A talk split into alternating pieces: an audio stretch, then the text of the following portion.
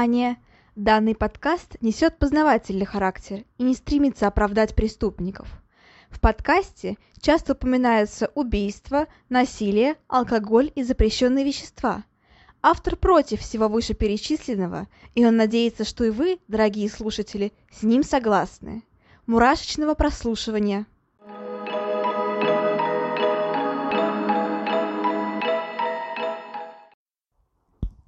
Всем привет! С вами снова Ульяна, и вы слушаете новый выпуск подкаста «Обратная сторона жизни». Всем добро пожаловать! Скоро настанет время отпусков, и наверняка многие из вас отправятся на море, чтобы как следует отдохнуть, позагорать и наплаваться в теплой водичке. Я тоже просто обожаю море, прекрасно плаваю и готова часами проводить на воде. Однако есть такие люди, которые очень сильно боятся открытой воды, морей, океанов и даже просто глубоких озер. Их пугает неизвестность, что таится под этой синей толщей. И не зря.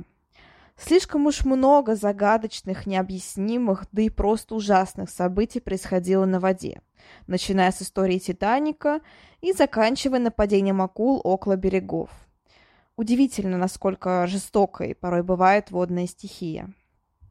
И сегодня мы поговорим о двух случаях проявления подобной жестокости и попробуем разобраться, где же виновата вода, ну а где человеческий фактор. Давайте же начнем.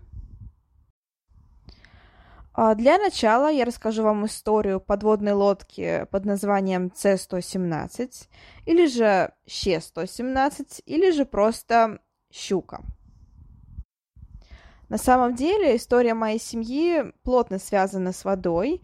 А, мой прадедушка, а, который умер буквально недавно, поэтому я очень много с ним говорила об этом.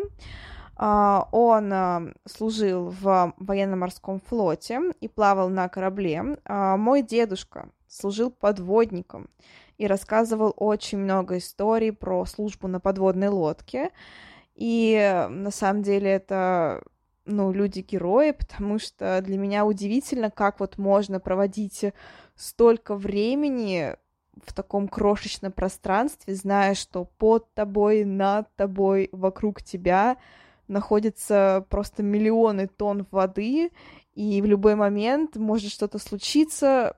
Короче, само по себе нахождение под водой мне кажется немножко жутковатым. А, но, конечно же, еще страшнее становится, когда ты узнаешь вот подобные истории, и после этого, в принципе, отпадает всякое желание находиться на подводной лодке. Итак, история С-117. А, это средняя дизель-электрическая подводная лодка серии V-BIS. А, также она входит в семейство «Щука», и она была построена в 1932 году. А, в Ленинграде. Собственно говоря, эта подводная лодка не участвовала в боях, у нее там буквально было, по-моему, что ли, одно или два, так скажем, боевых плавания, однако в, сам, в самих боях она не принимала участие, а, но активно использовалась. И к сожалению, 14 декабря 1952 года во время своего последнего плавания эта лодка загадочно пропала. Но пока мы немного поговорим о ее истории. Как я уже сказала, она была заложена в 1932 году в Ленинграде на заводе номер 189. В 1933 году производят ее сборку уже во Владивостоке, а в 1934 году лодка входит в боевой строй, так скажем, Тихоокеанского флота. А, в принципе, у нее ее можно называть тремя разными названиями. Это С-117, Щ-117 или же просто «Щука». Во время войны с Японией она совершает один боевой поход, но никаких столкновений с другими кораблями у нее нет, поэтому она обходится а, без боя, так скажем.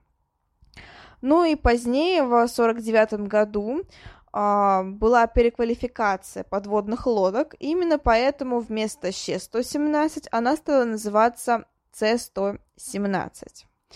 А, с примерно с 1950-х годов лодка начала активно использоваться в учениях, и в 1952 году она находилась на учениях бригады подводных лодок и выполняла роль подобного разведчика. Это, так сказать, морской бой в реальной жизни, где нужно было находить корабли противника и уничтожать их. Понятно, что все это были учения, но, однако, это было очень важной частью учений, и эта лодка активно использовалась именно вот в таком вот э, роде учений. 14 декабря в 11.00 э, С-117 отошла от причала в Советской гавани и начала свой морской бой в кавычках. Далее, э, чуть позднее, а, с С-117 поступает вызов, сообщение о том, что один из дизелей на подводной лодке вышел из строя.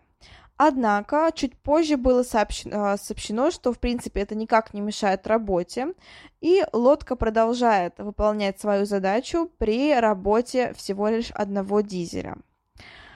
А, в принципе, такие бывают ситуации. Часто у подводных лодок, в принципе, у техники что-то ломается или выходит из строя, но на этот случай всегда есть подстраховка, поэтому при благоприятных обстоятельствах это никак не мешает а, продолжать выполнять техники свои функции. С-117 должна была обнаружить лодку ЦЛ-27, а, и, в принципе, было ожидаемо о том, что скоро поступит сообщение от С-117, однако его не поступило. Изначально никто ничего не заподозрил, ну и, в принципе, подумаешь, такое бывает. Возможно, потребовалось чуть больше времени. Подумали также, что она просто не нашла корабль-цель, который должна была найти и сообщить об этом. Ну, в принципе, много различных причин. Однако, когда через пару часов сообщение все еще не поступило, а, все-таки с С-117 попробовали связаться и потребовать от них координаты.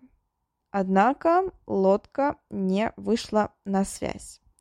В половину первого ночи было принято решение прекратить учения, и ЦЛ-27, которая изначально должна была стать кораблем-целью, было приказано отправиться на поиски С-117. Кроме того, было отправлено еще несколько подводных лодок на, а, для того, чтобы обнаружить С-117.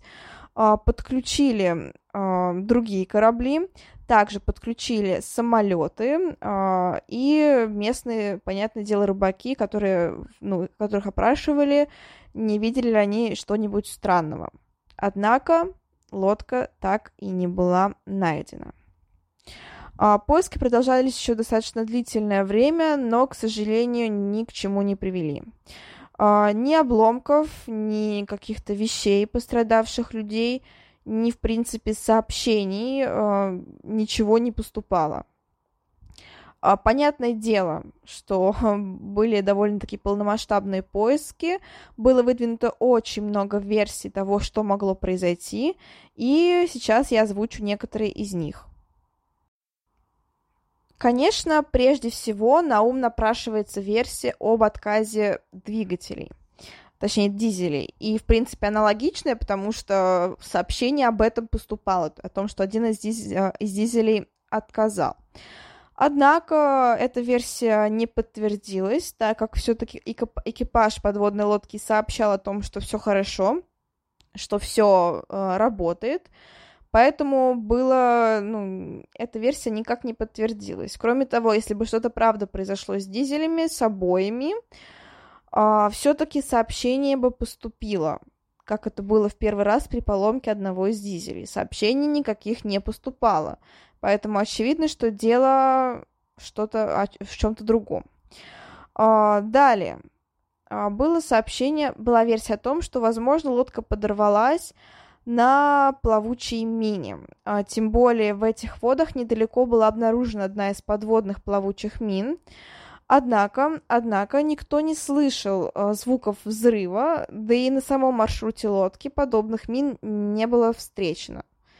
А, то есть, опять же, если бы это была мина, это, если бы это все-таки был подрыв, то были бы обломки. обломков не было вообще никаких. Как я уже сказала, был бы, были бы звуки взрыва, потому что все-таки это ну, крупное происшествие. Звуков взрыва тоже не было, и никто о них не сообщал. Далее, следующая версия – это столкновение с надводным судном. И эту версию мы рассмотрим чуть-чуть позже, потому что она является одной из наиболее правдоподобных. И, в принципе, после некоторых, так скажем, приведенных расследований, а, стало понятно, что, скорее всего, именно эта версия является правдивой. О ней мы поговорим вот прям чуть-чуть позже. Ну и далее еще одна версия, это, понятное дело, политическая версия. В то время э, была довольно-таки активное, активное противостояние СССР и Америки. И была версия о том, что, возможно, С-117 потопила американская подводная лодка. Однако в то время конкретно было небольшое затишье, да никаких прям настолько масштабных столкновений в воде не было. А, ну и сама Америка отрицала какое-либо воздействие на вот эту вот подводную лодку. То есть, опять же, версия с Америкой не подтвердилась. А, ну а сейчас поговорим немножко о столкновении с подводным судном. Как я уже сказала, это наиболее правдоподобная версия. А, Все потому, что недалеко от э, места маршрута С-117 а, проходил теплоход под названием Горно-Заводск. На этом теплоходе перевозили заключенных на Колыму, но это, в принципе, не особо-таки важно. А, когда обследовали судно, обнаружили, что у него есть повреждения корпуса. А, довольно-таки крупные повреждения, которые могли, так скажем, произойти от столкновения с каким-то крупным объектом, то есть э, под водой.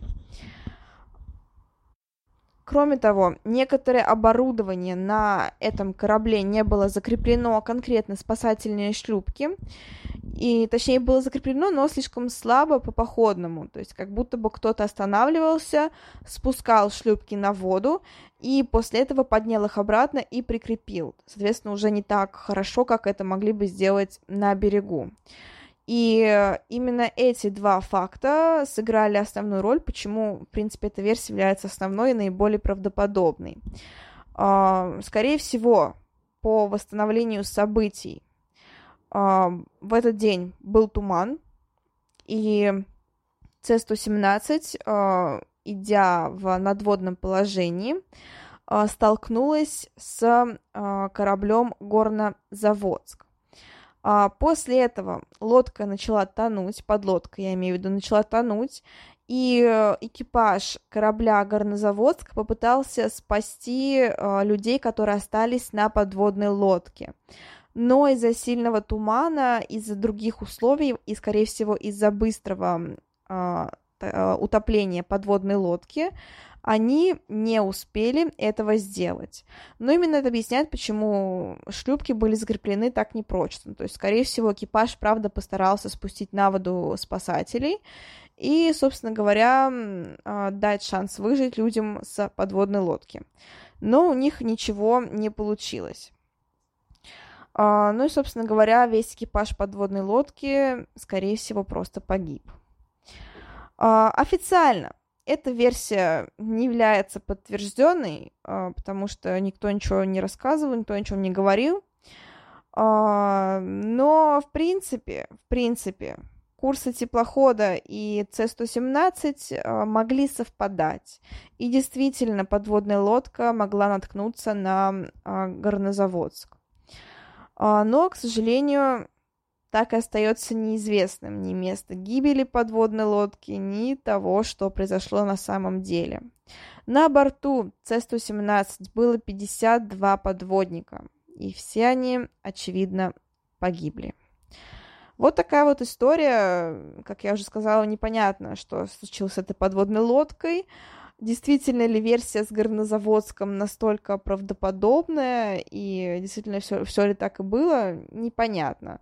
Но в любом случае, в любом случае, эта версия, правда, очень правдоподобно звучит. А никаких тебе подводных монстров, никаких тебе бермудских треугольников, который, кстати, будет в следующей истории.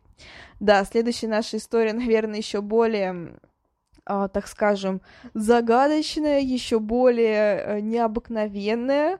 А, с историей в С-117 можно хоть как-то что-то объяснить. В этой же истории объяснений крайне мало. И сейчас я говорю о циклопе, американском судне, которое э, в 1918 году, 4 марта, бесследно исчезло в районе Бермудского треугольника. Трагедия с, с судном «Циклоп» является, в принципе, наверное, самой, одной из самых больших трагедий, произошедших в Бермудском треугольнике, потому что на «Циклопе» находилось 306 человек, а, соответственно, члены экипажа и пассажиры вместе. Что же тогда произошло?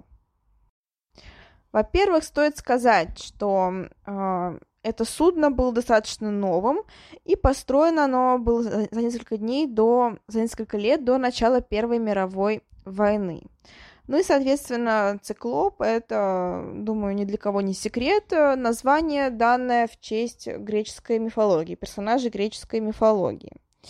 А, это судно было а, очень большим, 180 метров в длину, и по некоторым данным было, в принципе, одним из самых больших в составе военно-морского флота США. А, что же произошло? 4 марта корабль, собственно говоря, плыл по своему маршруту, и ожидалось, а, что а, после своего выхода в океан оно свяжется с берегом. Однако этого не произошло. Через 9 дней, 13 марта, ожидалось, что судно при, прибудет в пункт назначения, и все завершится достаточно хорошо. Но, опять же, этого не случилось власти активно замалчивали исчезновение такого крупного судна, несмотря на то, что пропало вот больше 300 человек, никаких сообщений ни в газетах, ни где бы то ни было еще о пропаже этого судна «Циклоп» не поступало. Именно поэтому э, события тех дней нам известны очень смутно, и вот известно только вот примерное, примерное отбытие, отплытие корабля от, э, собственно говоря, а, от э, берега и э, время прибытия, в которое он должен был прибы- э, прибыть в пункт назначения. Все остальное непонятно. А, сообщение о пропаже корабля появилось только примерно через месяц, 15 апреля 2018 года, а, где говорилось, что судно «Циклоп» крупный углевоз американского военного флота не прибыл в пункт назначения. А, этот пункт был на побережье Атлантики, и сообщение от него ждали 13 марта. А, кроме того, стало известно, что связи нет с 4 марта, и судьба самого судна вызывает очень крупные опасения – Поиски были, но опять же они никак не освещались в прессе, и поэтому о том, что там происходило внутри, нам особо-то и неизвестно. Известно только, что они были прекращены в мае, то есть примерно через два месяца после а, пропажи циклопа. И, в принципе, никак ничего не комментировалось, никак ничего не было известно, только то, что она пропала примерно в районе Бермудского треугольника. Ну и, конечно, после того были, э, так скажем, сформулированы несколько версий того, что могло произойти. Потому что никаких улик, ни вещей экипажа, ни, опять же, тех же обломков, ни э, никаких сообщений о взрывах, о каких-то других происшествиях, ничего из этого не было. Как будто бы судно никогда не существовало, как будто бы оно никуда и не отправлялось. Ну и, конечно, подобное умалчивание э, еще больше подогревало интерес людей и рождало самые фантастические, загадочные и ужасающие версии. Еще в то время прям-таки Бермудский треугольник себя так сильно не зарекомендовал, как место с темных, страшных сил. Нет. А, но уже в то время происходило там несколько крупных а, происшествий на воде. И поэтому, конечно, люди так вот начали с сомнением относиться к Бермудскому треугольнику и говорить о том, что, скорее всего, именно он является причиной исчезновения циклопа. Помимо прочего, были совершенно странные и загадочные мистические предположения о том, что на судно напал огромный, огромный кальмар или осьминог а кракен и затащил судно на дно. Понятно, что эта версия абсолютно мистические, фантастические и глупые, но про них просто интересно читать и даже немножко становится жутко. А, еще версия о том, что экипаж судна мог взбунтоваться, а, захватить сам корабль и куда-то с ним уплыть. Собственно говоря, аля они стали пиратами и отправились на поиски сокровищ. Uh, но опять же, эта версия крайне подозрительна, потому что никаких сообщений о том, что произошел мятеж, ничего такого не было. Uh, далее, uh, возможно, опять же, что это были какие-то политические штуки, поскольку, ну, 18-й год, сами понимаете, все довольно-таки сложно в мировой истории. И есть предположение о том, что это были какие-то манипуляции Германии, и э, именно это послужило причиной исчезновения э, судна. Опять же, возможно, оно было торпедировано немецкой подводной лодкой, э, не оправдывается версия, потому что не было никаких обломков. Э, версия о взрыве могло находиться горючее на корабле, и он просто мог взорваться. Опять же, ни звуков, ничего подобного не было, поэтому несколько странная версия. Шторм. Наиболее правдоподобная версия, потому что шторм, к сожалению, такое бывает непредсказуемое событие и очень сильное. И действительно, при очень сильном шторме э, корабль мог затонуть очень быстро. И, в принципе, могли даже не успеть отправить сообщение о бедствии. А, есть другие погодные, так скажем, и геологические предположения о том, что судно могло натолкнуться на скалы, там, а, зайти на мелководье и так далее. Но, опять же, они не оправдываются, поскольку, повторюсь, никаких сообщений о том, что что-то произошло в этом районе, не было. Судно просто-напросто исчезло, как будто бы его никогда и не бывало. А, люди поговорили об этом и, понятное дело, затихли. Не слишком интересно, так скажем, не слишком долго интересно думать о том, что могло бы произойти, если ни улик, ни каких-то слухов, собственно, ну, даже и нет.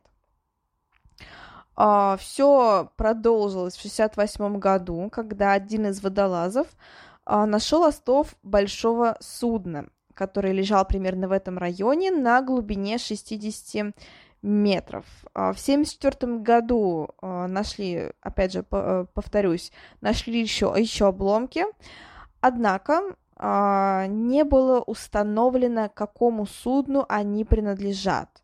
То есть никто не был уверен в том, что это именно циклоп и до сих пор не установили на самом ли деле это вот то самое пропавшее судно.